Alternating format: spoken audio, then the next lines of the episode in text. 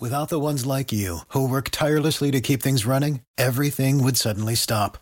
Hospitals, factories, schools, and power plants, they all depend on you. No matter the weather, emergency, or time of day, you're the ones who get it done. At Grainger, we're here for you with professional grade industrial supplies. Count on real time product availability and fast delivery. Call clickgrainger.com or just stop by.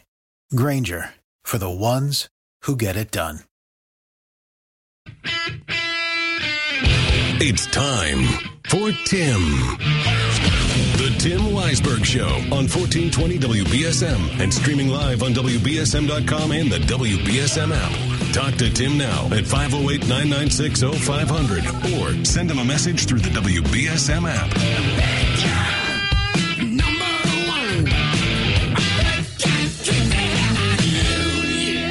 And now, WBSM's big gun, Tim Weisberg.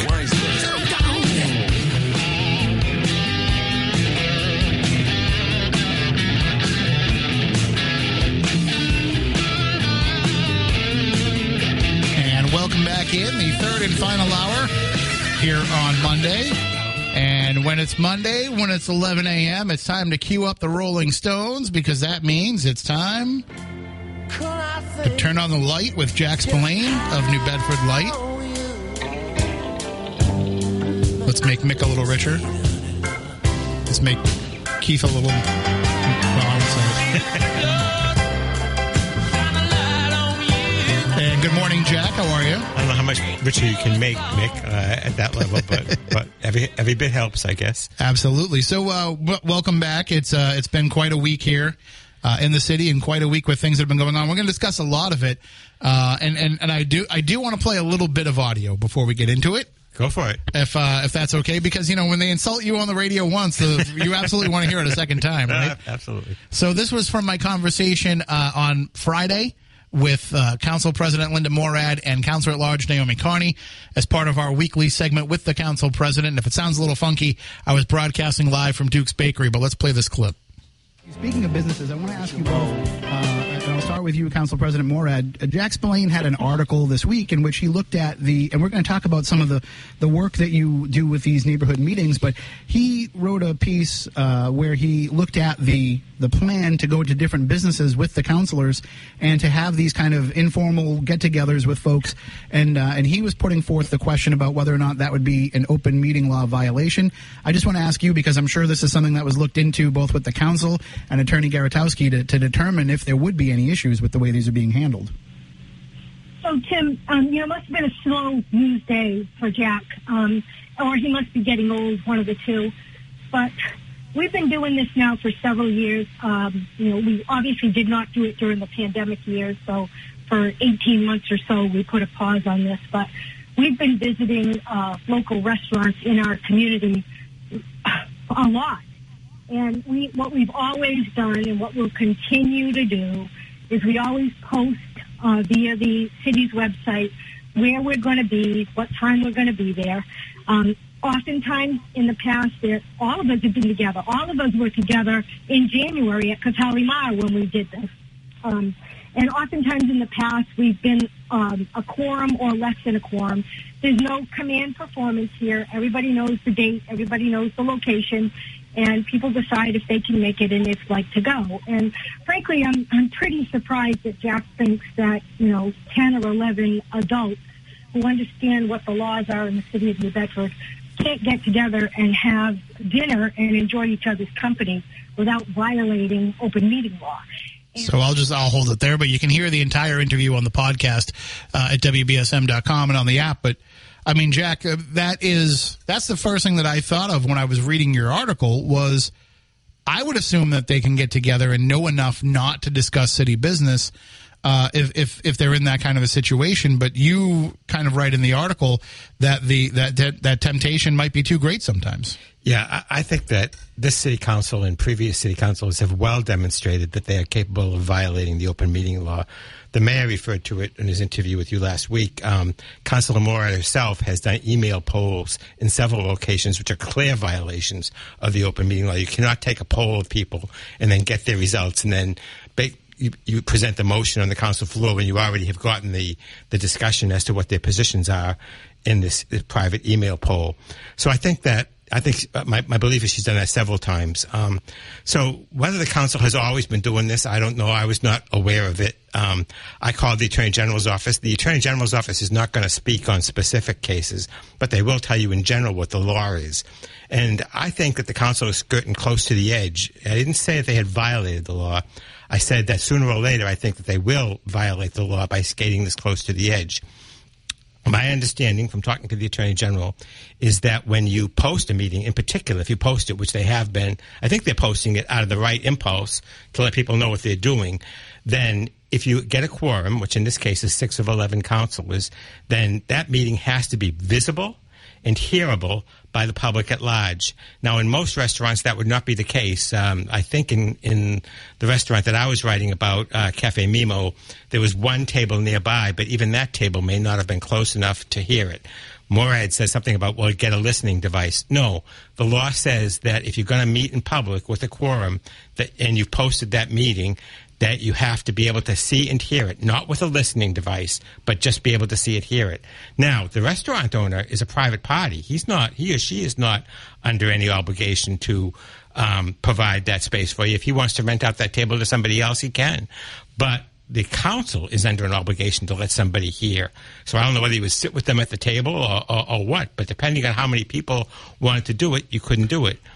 Now, at this particular meeting, they did not have a quorum. I never said that it was a violation. What I said was that when you're regularly doing these kinds of meetings outside the council chambers, you're tempting yourself to sooner or later uh, uh, go into public business. And I think that that's too much of a temptation, especially for a council that has already demonstrated that they're willing to violate it by way of email communications. So, if, one of the things that the council is now uh, pursuing is starting its own social media channels. So if they had a Facebook account and they went Facebook Live from the table during these meetings, would that would that cover those bases just in case? I mean, obviously, it's not going to mean there's something going to start running a meeting, uh, but would that would having that live access work the same way that gave them access when it came to uh, you know having to do the meetings by Zoom?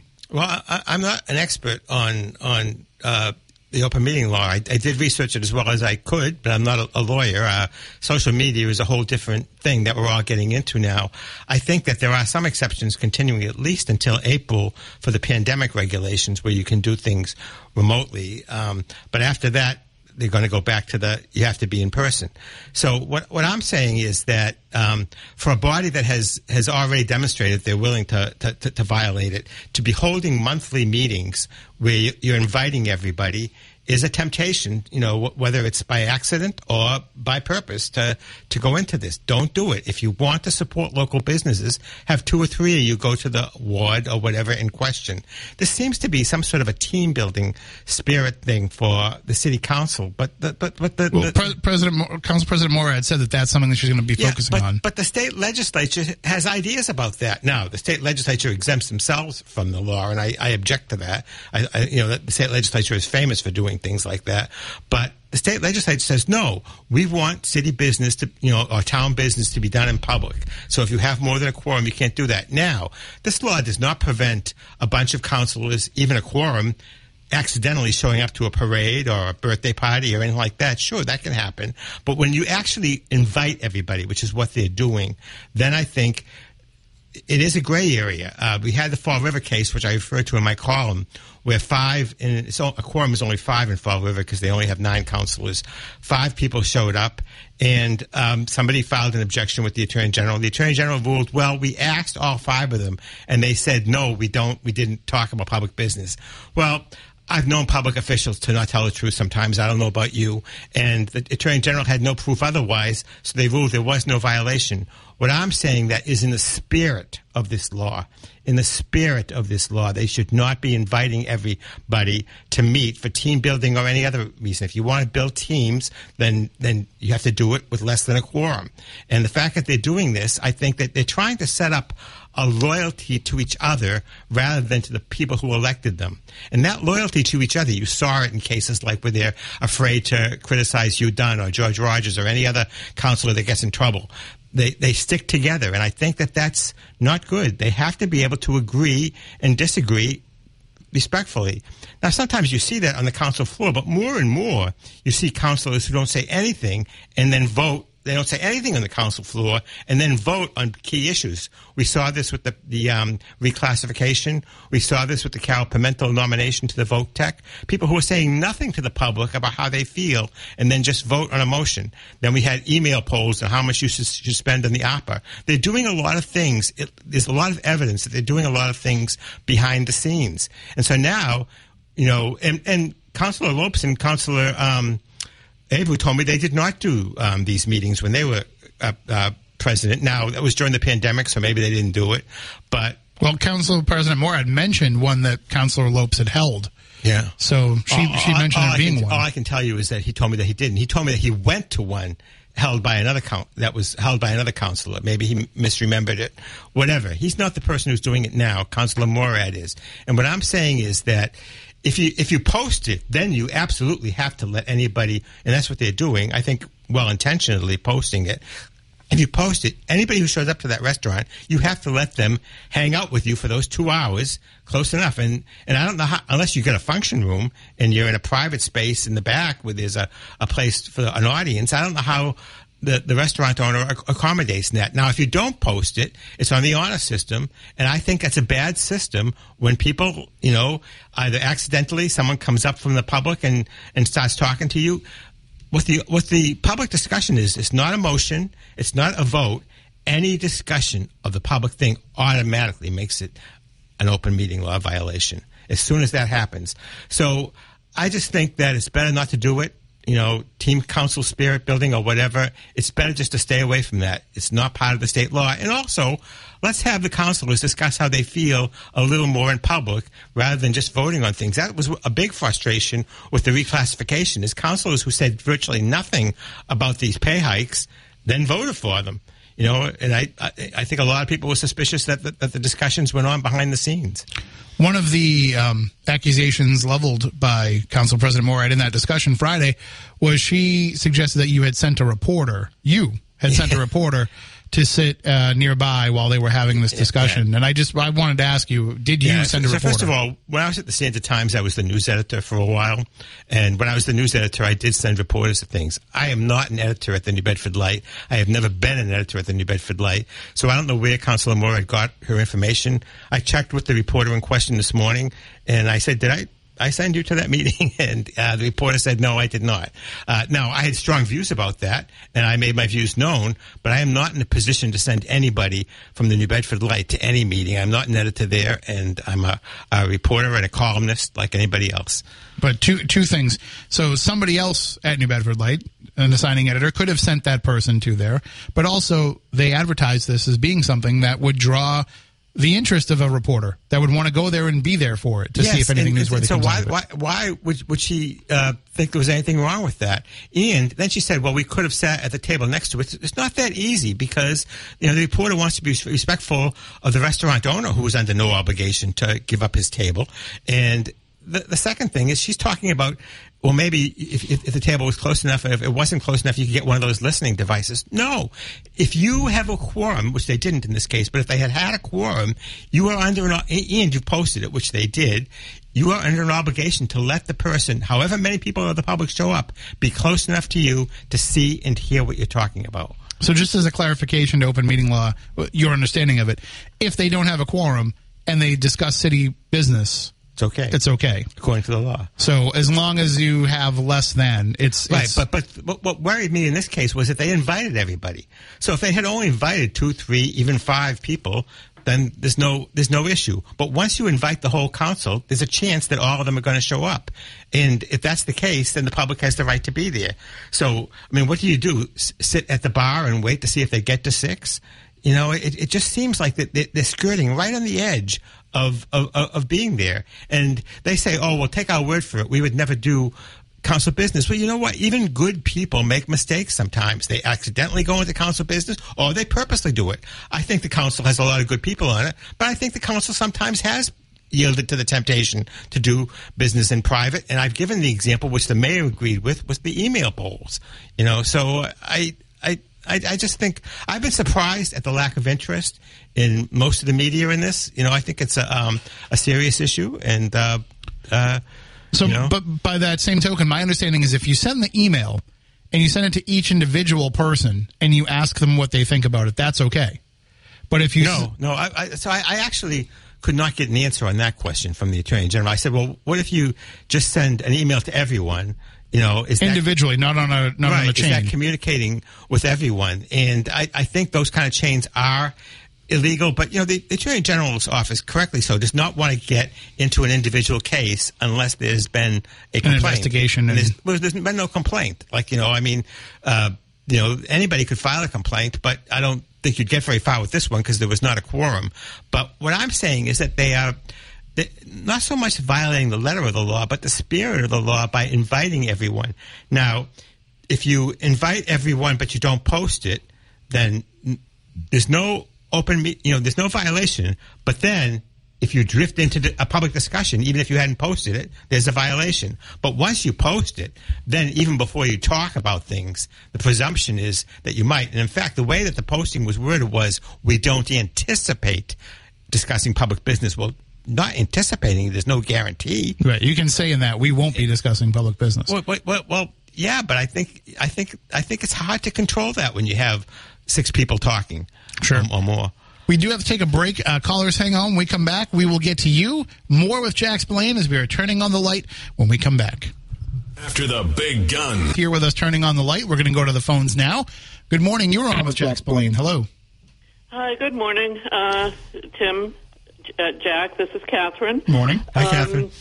Hi, uh, Jack. I wanted to thank you for uh, writing that article about the gatherings. I, I do want to, at the moment, for my call today, to get to the business about the uh, uh, the mayor's actions on the uh, about the increases. Um, but I just want to say I agree with every single thing I've heard you say or write about those gatherings. And I, I, you know, I know Tim, you feel differently, and I'd love to have a discussion some other time about it. But um, I'll just say, not even my mother, God rest her soul, used to agree with everything I, I said. Or right. the city council is meeting this Thursday, so we'd have to be quick. Those of us who don't like our hard-earned tax dollars spent on 25% increases for certain positions in the city.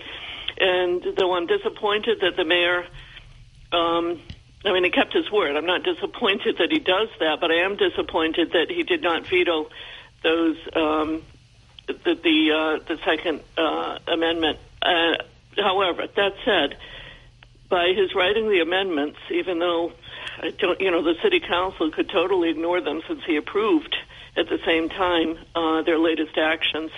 Um, we have time through Thursday night to voice our opinions. Those of us who don't want our tax dollars spent with 25% increases on positions such as, and I, again, uh, director of licensing, dog catcher, et cetera. Um, we could uh, call the city council, 508 979 1455. We could email the city council. Uh, all of their email numbers and their business and home numbers, some of them are listed uh, if you Google city council in New Bedford. Um, if you have a neighborhood meeting this week, go and express your opinion. Uh, and if you can go to the city council meeting this Thursday, go and understand we can't speak at city council meetings, but we can carry signs. Express yourself through a sign.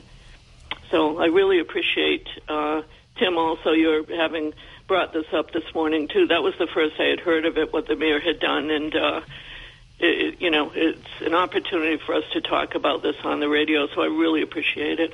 All right. Thank you for the call.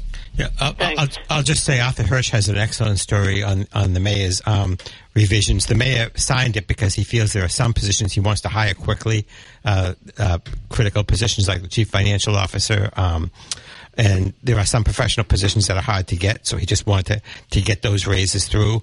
But I think, like a lot of people in the city, he feels like this was a reward for certain people who are uh, favored by the council. Uh, he had his own favorites, it's true, but uh, there's the 10% reduction in the races. I think a lot of people in the city are just really frustrated with the council and the way that they're spending money for city employees who they think support them. Well, and we can get more into that for sure as well before the end of the hour. Good morning. You're on next with Jack Spillane. Hello. Man, it's been hectic since uh, Linda Morad became city council president. Things have been a little uh, chaotic, to say the least.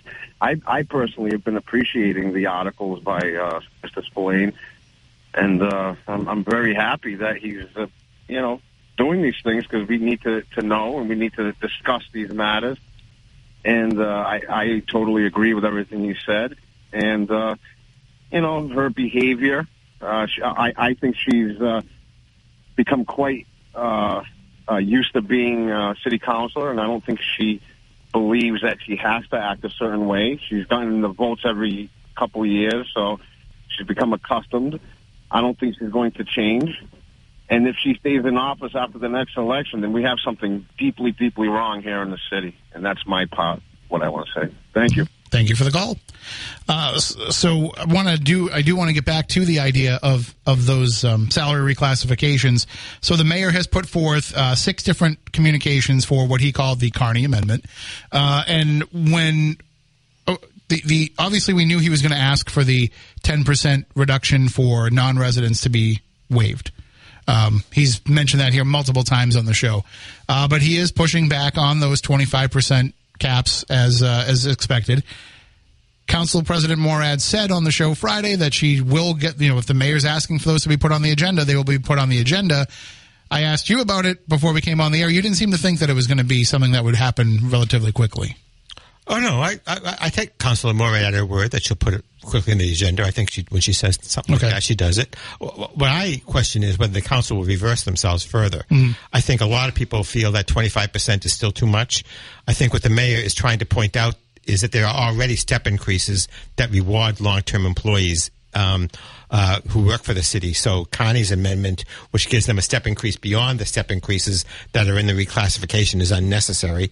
I think um, he, he actually accepted, uh, as I understand, he, he accepted a little bit of what the council suggested, allowing one uh, step to go up or one grade to go up, but not you know the, the six grades that some of the councilors were suggesting. Um, I think that he wants it to be more closely tied to what he proposed, and he also wants um, the ability for uh, a high level position like the head of computer programming or the chief financial officer to come in on step three rather than step one because you're trying to get these people to come And- to the city. And I agree with that. You know, And that's something that the councilors brought up with me on the phone Friday. Was that they thought, they thought that was a little bit disingenuous to say, you know, you can't give these increases to these positions, but yet the mayor is asking for people to start at steps higher. And and I, I but there is two difference. There is two different scenarios there. You're looking at one as being a a reward for a position versus trying to get in a person that is in an empty position. Yeah, I mean, A just, vacant just, position. just the way it is. A lot of rank and file jobs. If you're a DPI laborer, or if you're a um, uh, a director of animal control, or a um, uh, director of licensing, those positions are, are are not as hard to fill as a position like the chief financial officer or the head of MIS, which is the the computer programming. You know, there are, are certain people that on the free market are more in demand and they can get jobs outside the city, you know, that pay a lot more than somebody who is a laborer or an entry level teacher or any number of jobs. And it's not that those other people aren't important. They are, and they should be given raises, but they, they aren't as hard. They, they, they are hard. They are easier to hire than someone in a very complex high level job. And so I think that's all the mayor is trying to do. Councilor Markey suggested something like that. It did not pass the council. I think that, that, you know, the mayor had his own favorites, the EMS director that, that I did not agree with. He wanted to give him a, a big raise. What I said is if the guy is, is, is, is doing such important work, so complex, create a whole new position, a whole new department and pay him, you know, that way. But, but, but, so I, I think he's not blameless in, in, in this, but the vast majority of the mayor's recommendations were based on the, um, uh, the study, uh, the, the survey that it wasn't exactly a study, but it was a survey that the, um, personnel director did and not by someone's own private musings the way I, saw Councilor Morad's uh, proposals to be. Let's go back to the phones. Good morning. You're next on WBSM with Jack Spillane. Well, good morning, Jack. Uh, I, take a little, I take sort of a different view uh, approach to this open meeting law issue, and as it relates to the gathering of a number of elected officials that are part of a legislative group. And, and I was elected official in my town for 26 years. Uh, and I was on a three-member board of selectmen, and we realized that any time uh, two selectmen talked, that was an illegal meeting. And and and uh, I we focused though. Uh, I believe I don't know if the law changed, but back in the day, back in the uh, 80s, 90s, 2000s, when I served, uh, there was a specific exemption for so-called chance social encounters, and there was also a uh, uh, there, there, was some reference to the fact that, and I, I make this as a, as just for discussion purposes, if all the members of a legislative group, a city council, or a board of selectmen, say they went to a Patriots game and sat with 35,000 other people, would that be a meeting? Would that be illegal? And and and just keep drawing it down. Say they went to a New Bedford High basketball game with a couple of hundred people, and they all nine were there. They said, "Let's go to the game," and the specific intent was not to discuss business. Uh, I think that there's you, you're heading down the slippery slope of uh, violating the First Amendment rights of elected officials by not allowing them to talk amongst themselves about matters that have nothing to do with their official capacity as elected officials. So I'll, I'll say a couple things. Uh, to me, an accidental meeting is when two people show up to a birthday party by accident or a parade or something like that. I don't have any objection to that. Uh, two, two, people in the case of a three member board. Um, I don't think it's accidental when you post a meeting, as they did by the city council, and invite all 11 councilors. That's having a meeting you know, someplace other than the council chambers. I don't think even if you don't post it, inviting all 11, that's a, that's an invitation to come together. So whether you call it a gathering or a meeting, it's, it's, it's a meeting to me. So, uh, now I think you can raise legitimate questions as to whether the open meeting law is even a good law at all. I mean, I mean, isn't it true that, that, uh, I mean, as I, as I said in my column at the Constitutional Convention in 1787, they nailed the shutter, they nailed the shutters shut of the um, where they were talking because they knew that if the public outside could hear, they would never get anything done. Now you can say, well, that was a bad thing because they passed a three fifth compromise that didn't treat African Americans as as full human beings. But it, it, all depends on how you look at it. I think arguments can be made that it's natural for people to talk, to talk outside the council meetings to make deals. The legislature exempts itself, but the law is the law, and the current law is that you can't do this. And so I was just pointing out that the council has a as a history of doing things. And and, and re- one of the reasons I wrote the column was because I was frustrated with the councilors and, uh, who weren't, weren't talking at meetings. And I'll name them: Councilor Abreu, Councilor Markey, Councilor Lima, Councilor Gomes, to a certain extent on, on some issues, were not saying a lot and then voting on things. And I was frustrated that, that the arrangements had been made outside of the council chambers. And so, I, you know, I, I wasn't saying that there was a direct violation, and I understand the arguments against it, but I think that the New Bedford City Council is skating close to the edge. And I wanted to point just, that out. Let me just say this about that, Jack. And you know, I, I, I, I don't completely disagree with what you're saying, and I understand the law is the law. But I also know that law is a matter of interpretation and application, and that I, I am troubled by that if a group of people who happen to just also also be elected to the same legislative assembly, a council, a board of selectmen, or whatever, go to some event specifically for a non-governmental purpose, go to a Patriots game and sit with 35, 40,000 other people, for example. Is that an illegal I, meeting? I just said it wasn't. Yes, it is. Yes, I, it is. Now, well, let me just finish because I think the point is is in the intent. When you talk about any law, including the open meeting law, specifically talks about the intent. And if the intent was to have a meeting that the public did not know about so that you could conduct business that they would not know about, that's very different than, and, and I think the example is that uh, Congress has become dysfunctional for a lot of reasons, but one of the things that they used to do is they used to get together on weekends, uh, large groups of them, and uh, even local municipal officials would frequently, and city councils back in the day, would, you know, after the meeting, they would go out socially and talk about things, and there would be a quorum there. But they they had concluded the meeting, and when you take an oath of office, you say, "Well, how do you know they're not talking about city business?" I said, "Well, they took an oath of office, and I think if you, as an elected official in this Morad meeting thing, I think it's it's is a gray area and slippery slope." But if the intent was to just have a social gathering to get to know each other and increase the efficacy and efficiency of the council by getting to know each other on a personal level, I think that serves a purpose that the public would want to have happen because otherwise you get this people having non-quorum meetings, cooking up the deals, and uh, the, the and, and that is what the open meeting law is supposed to get at. And the AG's office, I follow. I haven't been involved in this directly in a number of years, but they started uh, looking into so-called daisy chain emails, or Counselor A would send an email to Counselor B, who would I, send I, I just want to I want to let you know I got about 30 know? seconds, just so you know. Well, I, I'm just saying that I, I think that there's nothing, there's a purpose served that would help the public to have the counselors get together as a group for, and, and uh, with the understanding that this was not to conduct business, but it was just to get to know each other better. And, and I, I think that the good faith and credit, if somebody was sitting nearby and, and not excluded from it and could sit at the table and even interact with them, then I don't think there's a violation. All right. Thank you for the call. I do have to take a break. We can talk more and take more of your calls. 508 996 0500. We will be right back. 1420 WBSM. Blaine of New Bedford Light is returning on the light. Before we get into this next call, Jack, uh, you'll be back here on the air on WBSM on Thursday. Yeah, I'm excited to be part of South Coast tonight, which uh, I just think is the greatest political uh, show going. And um, they're going to do a, a, a debate with the Ward 3 finalists, Carmen Al- Amaral and Sean Oliver. And I'm going to be joining um, uh, uh, Kristen Marcus to uh, add a little bit of New Bedford light into the into the proceedings. And I think it should be a very interesting night for sure. And of course, you'll be able to call in as well with your questions. 508 996 0500, such as this caller is doing right now. Good morning. You're on next with Jack Spillane. Oh, hi, guys.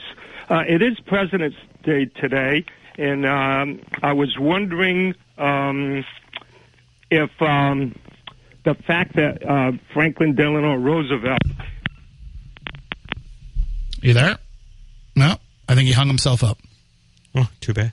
Uh, I'd just like to say, since it's President's Day, a word for uh, the great Jimmy Carter, who is in hospice care now. I think he's an underrated president and certainly a, a great ex-president um, in all the work he did for world peace and Habitat for Humanity. Um, uh, a great man. I've actually heard, you know, so many people who are politically opposite of Jimmy Carter talking about, you know, this. It, nobody faults him for the things, you know, nobody goes after him like they do, like say Joe Biden, for example. They look at it more as like we had a guy that maybe was in over his head in the situations that he was in. Yeah, I'm, I'm not sure anybody Or- could have done better with the right. Iran hostage crisis. More, more like the situations that were thrust upon him were were tough for anybody to deal with, let alone somebody who you know might not have been ready for prime time at that point in his life. But the discussion that I heard was like, imagine if just if Jimmy Carter had run for president ten years later, how much different of a person he might have been. Yeah, So- I, I, I, I was alive and an adult during his presidency. I thought he was a, a decent president, not a great president then. Certainly better than a lot of the other people who have held the office. also spoke uh, uh, publicly about his UFO sighting too. So, all right, I will take this final break here so we can get it out of the way. Callers, hang on. We'll get to you when we come back. Even though For the ones who work hard to ensure their crew can always go the extra mile, and the ones who get in early so everyone can go home on time, there's Grainger, offering professional grade supplies backed by product experts so you can quickly and easily find what you need. Plus, you can count on access to a committed team ready to go the extra mile for you. Call, clickgrainger.com, or just stop by. Grainger, for the ones who get it done.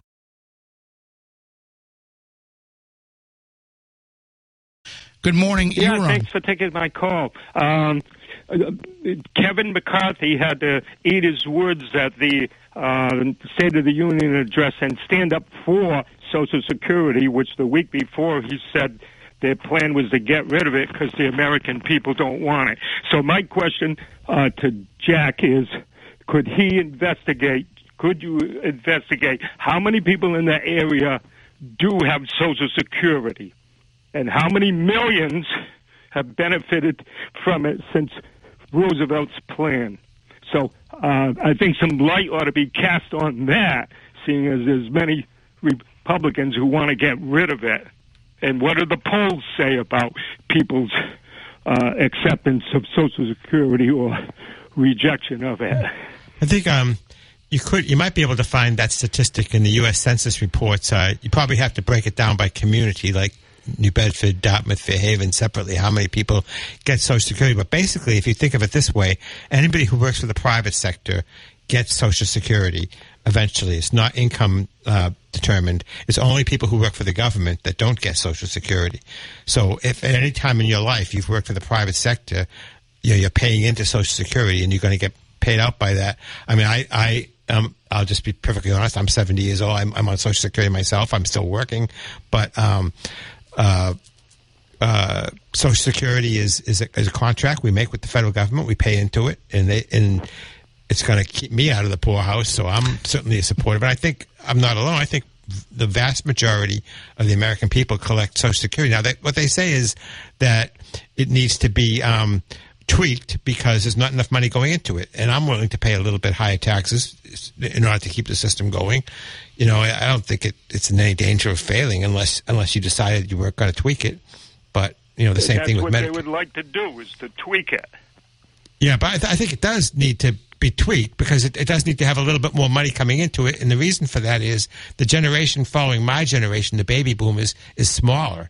And so it's going to be harder for them to, and then you have a, a lag, and then Generation X, I think, is a big generation again. Well, maybe, it was good seeing Kevin McCarthy sque- squirm and then have to stand up for it to everyone's applause due to Joe Biden's challenge. Yeah, no, he played that very well. I'm going to hold you there though because we're just about Thank out of time. But thank you for the call. And um, yeah, I mean, uh, as, as as a Gen Xer, uh, I, I I know that that's coming sooner rather than later for us. But I also worry that there won't be anything there when we get there. Well, no, they, they just have to tweak it a little bit. You know, you're going to have to pay a little bit higher taxes. Um, uh, and then the generation after you, which I think is, is Generation Z, because I don't never I hear about, gener- so. I never I hear about. Generation Oh no, Y. mi- millennials are next. I think millennials are what would have been called Generation Y, and then there's Generation Z. And Generation Z is a very big generation, even bigger than the baby boomers. And so then they're going when, you get there, you're going to have a lot of people paying for you. It's just that you have to pay for a generation that's bigger than you. You just reminded me of that song from the 80s where it's like, people are still having sex. anyway, that'll do it for us for the hour. Uh, if you missed any part of the discussion and want to catch it later on in podcast, we will have it up for you at WBSM.com and on the WBSM app and wherever else podcasts are found. But that'll do it for me for today. Stay tuned. We have coming up Bill O'Reilly. After Bill O'Reilly, Barry Richard has you. He's got a very interesting uh, couple of articles up today on WBSM.com and on the app, including one about the history of the Butler Flats Light and its ties to U.S. history. Uh, and then later on, we'll have Howie Carr. We'll have South Coast Tonight, Mark Levin, Charlie Kirk, and all the overnight programming. But that'll do it for me for today. Uh, until tomorrow, have a great day. And as always, make sure that you enjoy every sandwich. Without the ones like you, who work tirelessly to keep things running, everything would suddenly stop. Hospitals, factories, schools, and power plants, they all depend on you. No matter the weather, emergency, or time of day, you're the ones who get it done. At Grainger, we're here for you with professional grade industrial supplies. Count on real time product availability and fast delivery. Call clickgrainger.com or just stop by. Grainger for the ones who get it done.